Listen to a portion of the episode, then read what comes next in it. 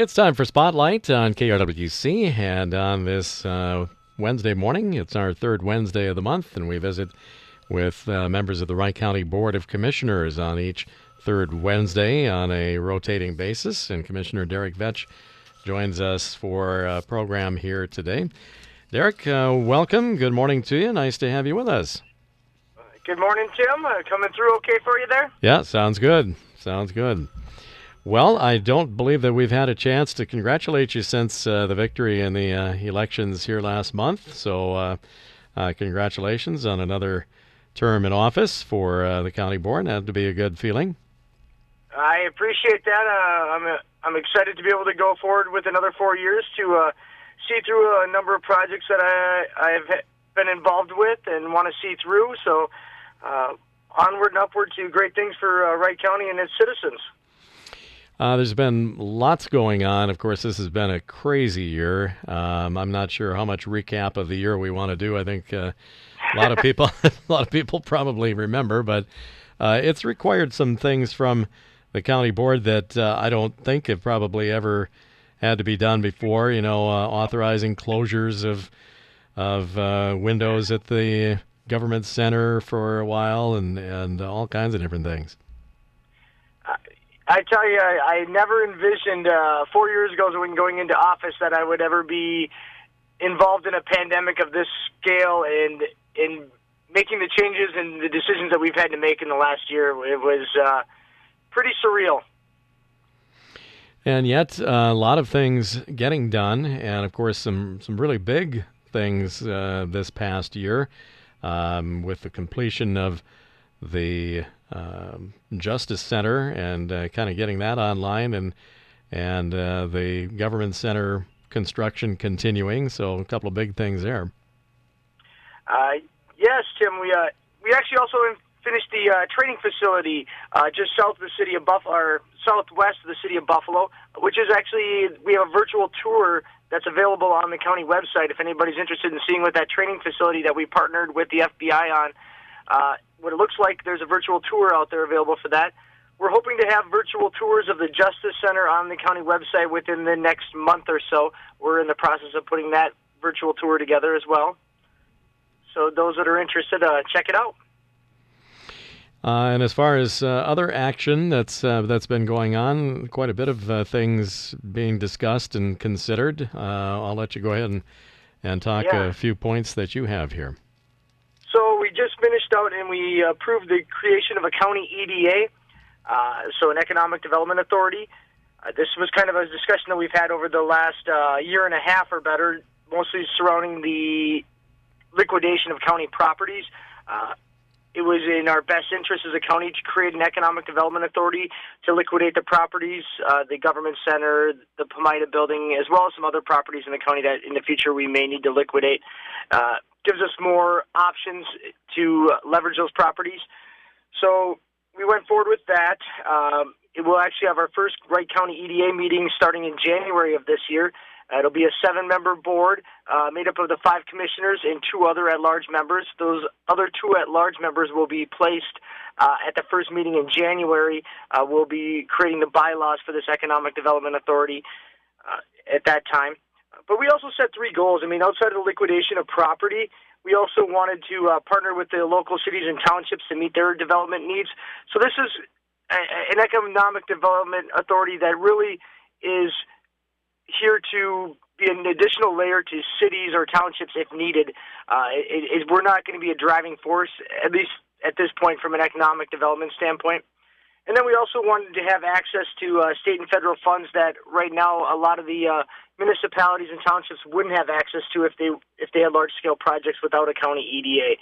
Um, we are not giving this economic development authority any taxing authority, so it won't be adding any additional taxes to the ta- uh, taxpayers. It won't have a line item tax, so it, it's it, minimal impact to the to the people, but a lot of uh, benefits.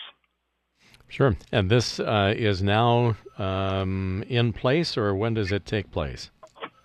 The county board approved the creation of the EDA uh, just this past month, and they'll be actually creating, having their first meeting as an economic development authority in January, and that's where we'll create the the finer bylaws of the organization.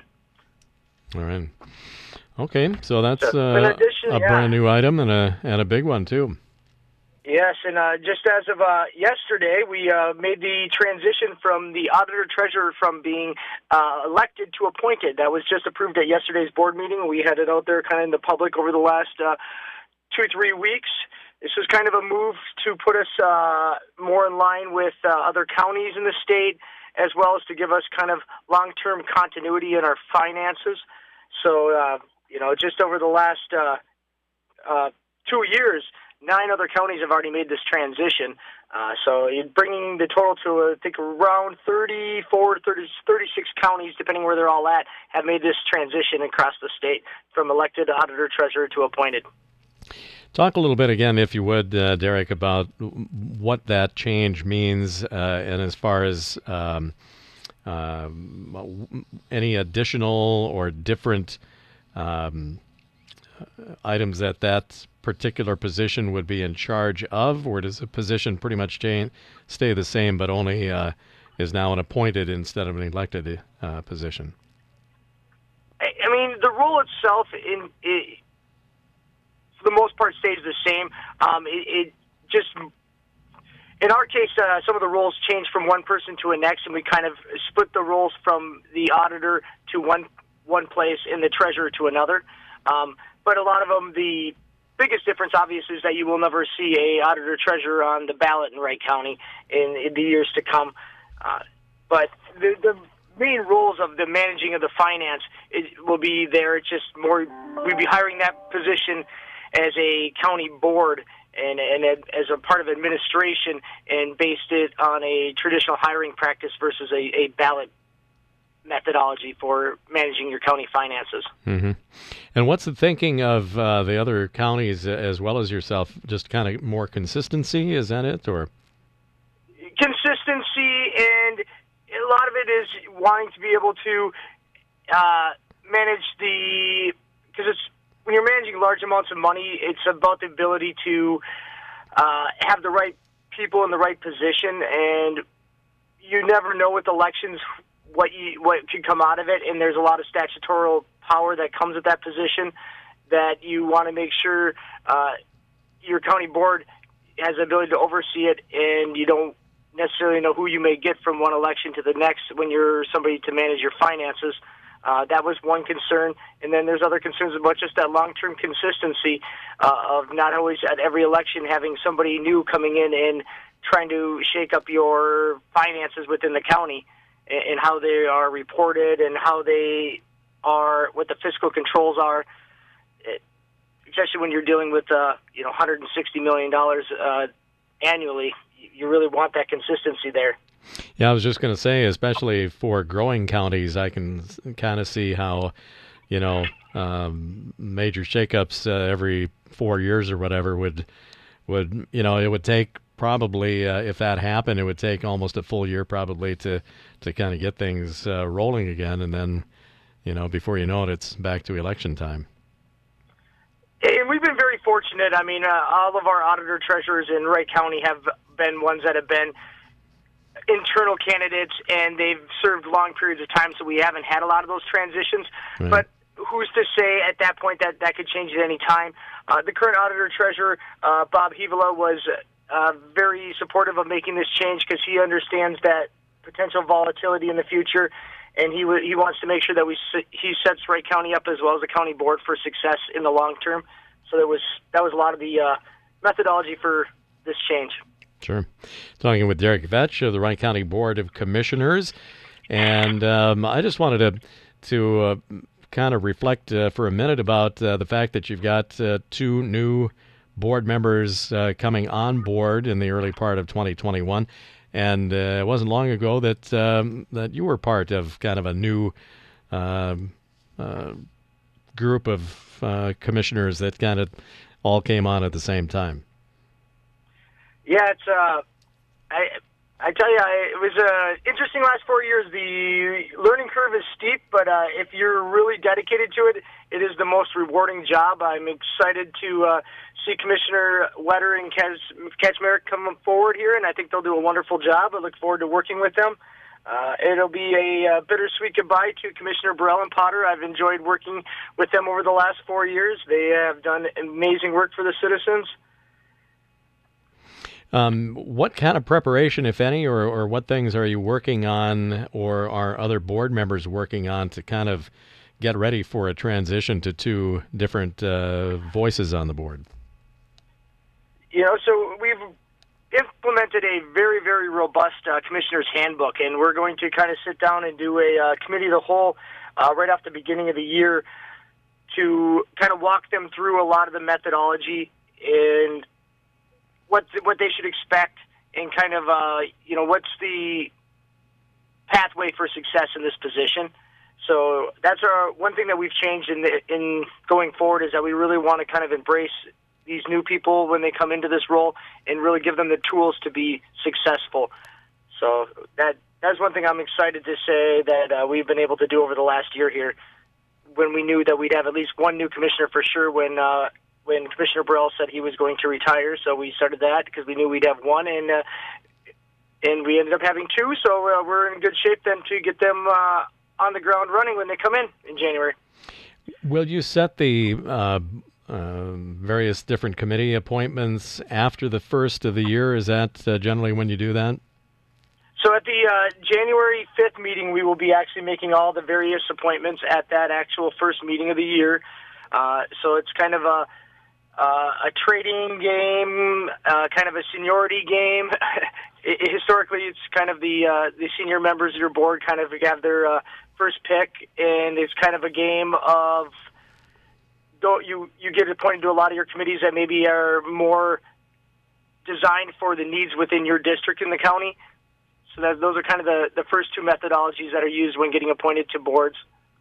I think a lot of time, uh, you know, just members of the general uh, public and residents of the county um, may or may not know how much is involved as far as uh, when you sit on the county board. It's not just the just the weekly meeting. I mean, there is probably the committee appointments really are, are as much of the job as anything. Oh, absolutely. Uh, I mean, most of us sit on anywhere from 10 to 16 different advisory committees that some of them meet monthly, some of them meet twice a month, some of them meet quarterly. I mean, on any given week as a county commissioner, you probably have uh, five to seven other meetings outside of your weekly county board meeting. So, uh, not to mention then all the other uh, work that goes along with the, all those other advisory committees that you're sitting on. So it, it's a it's a definite full time job. It uh, you get to learn a lot of different things, and you get to be involved in a wide variety of topics. One day you can be doing uh, ditches and water management, and the next day you might be dealing with safety and law enforcement, and then the next day you're dealing with health and human services. It's it's a full gambit of different uh, topics. Talk a little bit here before we close out, uh, Darek, if you will, about uh, what is going to be uh, some of the main topics of uh, discussion as 2021 begins. There will be a lot of things, obviously, that will be coming forward. But what are some of the uh, first things that that the board will be deciding on?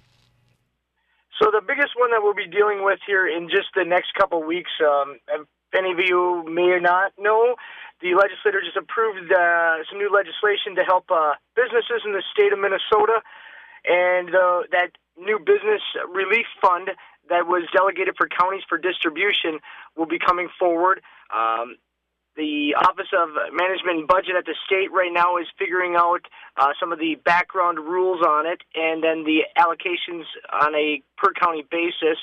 We're anticipating that Wright County will get uh, somewhere in the range of two to three million dollars that will be creating another uh, grant program for business relief the goal is uh, once we get that direction from MMB at the state to be able to create an application process and then to create uh, just some qualifications for it. So hopefully people will be able to apply for it within the middle to late January and be able to get funds out there hopefully by the first part of February, if not sooner. So this will be somewhat similar to kind of the, the CARES funding that was distributed in, well, I guess in late 2020, just a few months ago, or a few weeks ago, really. It, will be similar. Um, I think there there's some intent for us to really kind of hone down to the business, uh, get the funds to the businesses that were really forced to have to be closed. You know, your theaters, your gyms, your table service restaurants, your bowling alleys. Uh, there's a whole number of those businesses that literally over the last month were have zero or very little revenue at all. And I think the goal about these funds is really trying to direct as much of it as we possibly can to those impacted industries. And will the procedure be the uh, will that be kind of the same as far as application, or this this one uh, will be kind of uh, directed by the county? Is that it? Um, all indications at this point it, it'll be directed by the county. Uh, we're still, like I said, uh, it, this is all really fresh on our desk, so we're really trying to develop a process, and we're trying to, uh, I guess, make it even more robust from the last time. You know, you you we haven't had to have to do this before. With the CARES Fund, it was kind of more of a learning curve, and now we are uh, much more uh, prepared for it than we were the previous time for allocating these types of grants. So I feel we will be able to get a, a much swifter process for applicants. Yeah, and as you mentioned, really much needed for um, a good share of uh, service type businesses, you know, and entertainment and uh, food service and various other businesses that have really been hard hit? Uh, Tim, it just it just tears me down inside to see all these these hardworking restaurateurs, theater owners, gyms, and seeing them just sitting there on the bench and not being able to utilize their business or their skills. Uh, I mean, it's it's terrible, but I mean, there there is a, there is an illness out there, and you know, it's everybody has a personal perspective on on how dangerous that is. So let's just get them open and get everybody going. Yeah. Uh, at least we'll be getting vaccine distributions. We are getting information from the state on that, and our public health will be assisting with that. So, as everybody already knows, they're doing that vaccine distribution to healthcare workers at this point, and that's part of the phase one. The phase two, they'll be getting it out to more of the uh, assisted living facilities and nursing homes. So, hopefully, in a short period of time here, we'll be back to normal. That would be awfully nice. Uh, it's been uh, a pretty long road, and yet when you look at it uh, with the development of the vaccine and the now distribution coming before even uh, we flip the calendar year over, that's uh, a pretty amazing feat in and of itself, too. It is when you look at it, you know, nine months to the first uh, vaccination from when we shut down in the state. That's pretty pretty impressive. Yeah. Uh, anything else that uh, is coming up here before the end of the year? Uh, how many more meetings do you guys have? Just one maybe left or two? Yep, just our last meeting will be on December 29th. We will uh, bid farewell to uh, Commissioner Borrell and Potter, so just one more meeting there. Uh, and then it'll be off to a busy 2021. So yeah. look forward to that. Get our new, be moving into our new government center, hopefully prospectively around September of 2021. So that'll be moving forward. Uh, hopefully, we'll be able to get that new dental center open here uh, not long after that. Hopefully, maybe the later part of 2021. So, some bright things on the horizon. I um, uh, before we go, I want to make mention of the fact too that I think uh, you guys were at least scheduled to hear from County Attorney Tom Kelly yesterday. I know we're going to have him on the program next week to kind of reminisce about his long, long career with Wright County. But maybe you want to close with that today. Yes, uh, thank you, Tim, for uh, reminding me on that. That was on my list of uh, many things I, I could have talked to you for probably two hours here today. Uh, I I want to say thank you to uh, County Attorney Tom Kelly for his wonderful many years of service. Uh, we will be greatly missed, and I hope he enjoys his next phase in retirement of his life. and we welcome new County Attorney Brian Lutes, and he'll do a fantastic job. What's and and Brian is uh, going to be filling out the term, and then is, is, that for two years? Are you are you aware? I'm not quite sure. Yep. So okay. he'll be up in uh, 2022. His there'll be the uh, Mr. Lutes will be up for uh, the county attorney election. Okay. At that point. Yep. Very good. All right. Well, we appreciate all of the info as always, and again, congratulations, and we'll uh, get set to uh, talk to you again throughout the year here in 2021, as well as the uh, new commissioners and uh, the uh, commissioners that are uh, staying on the county board as well. So have a great holiday season, albeit kind of a little different, but we'll talk to you again in 2021. Wonderful. Well, thank you. You take care as well. Thank okay. you. Okay. Thanks, Darek. Darek Vetsch, Wright County Commissioner, on our spotlight here for you for today on KRWC.